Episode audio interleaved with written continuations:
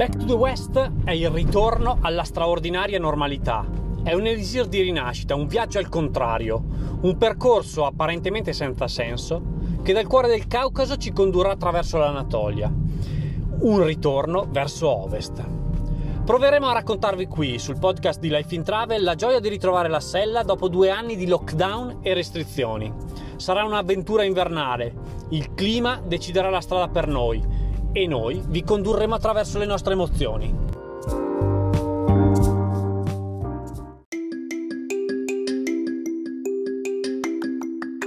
Buongiorno cicloviaggiatrici e cicloviaggiatori e ben trovati a un'altra puntata di Back to the West, il racconto del nostro viaggio a ritroso dall'Asia all'Europa.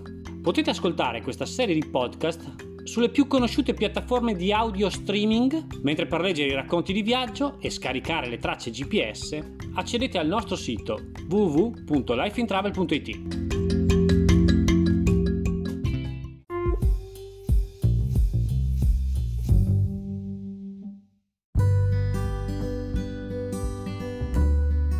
Sono passati solo alcuni giorni dalla partenza del viaggio e la metamorfosi è già iniziata.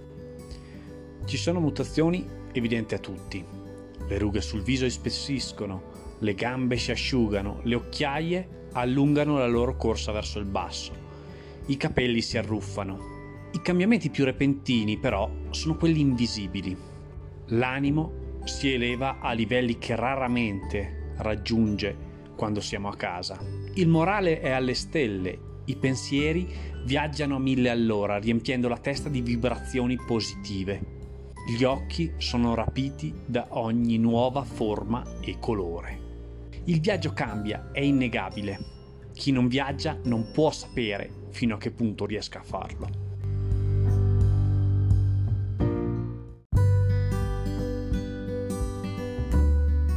Lasciata la costa del Mar Nero, iniziamo back to the west verso est.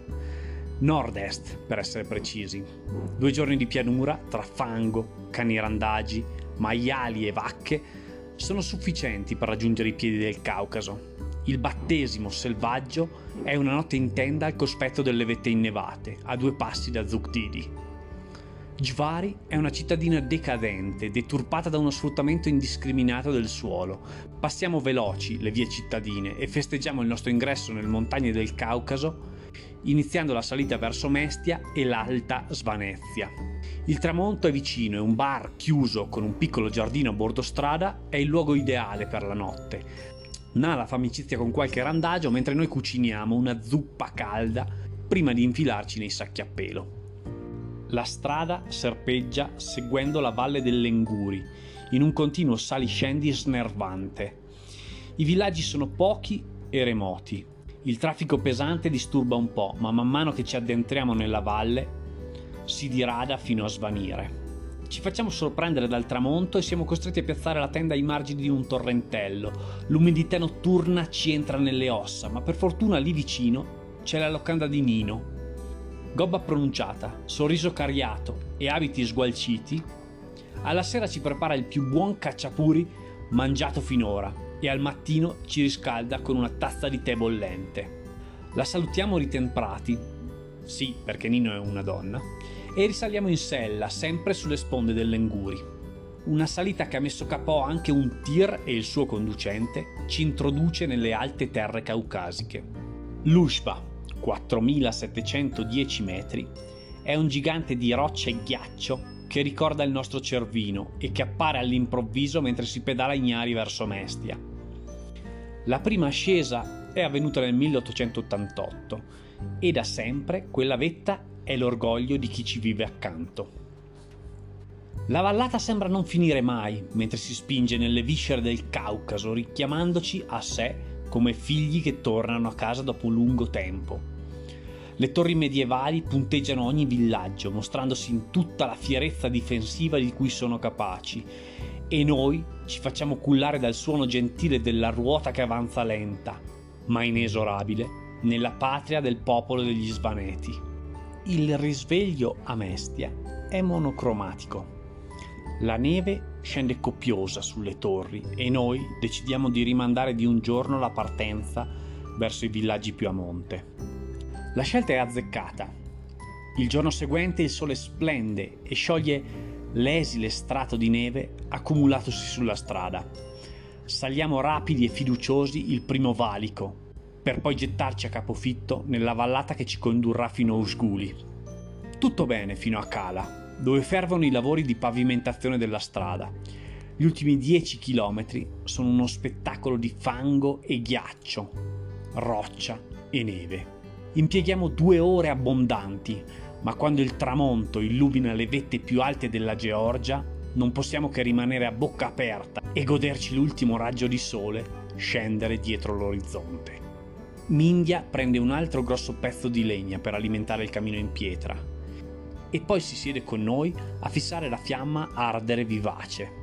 Nella grande cucina, con le finestre dipinte di turchese, c'è un buon profumo di formaggio affumicato e alcuni vecchi oggetti appartenuti ai nonni del giovane. Il padre di Mindia è nato a Usguli ed è cresciuto nella casa che ha ristrutturato per poter ospitare, tra queste montagne a lui così care, viaggiatori da ogni luogo della Terra. Nei quattro villaggi patrimonio UNESCO, che sorgono in questa conca a 2100 metri di quota tra le vette del Caucaso, si possono contare fino a 45 torri difensive che si stagliano verso il cielo rosa al tramonto. Lo Shakra, la montagna più alta della Georgia con i suoi 5200 metri, svetta imponente all'orizzonte, oltre il quale si trova la Russia, lei veglia, e sempre veglierà, sulle 70 famiglie svaneti che abitano ancora resilienti questo angolo remoto di mondo.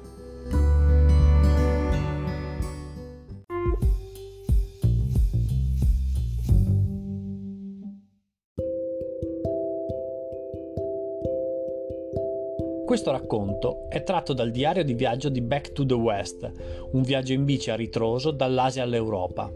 Per accedere a tanti altri contenuti esclusivi dedicati ai cicloviaggiatori puoi abbonarti alla Lead Family su www.lifeintravel.it slash abbonati dove potrai accedere al sito senza pubblicità, ai contenuti esclusivi della sezione Birra e Fame, scaricare PDF gratuiti, ricevere la rivista impronte e i gadget personalizzati. Non vediamo l'ora di accoglierti nella Lead Family. Buone pedalate e buon ascolto!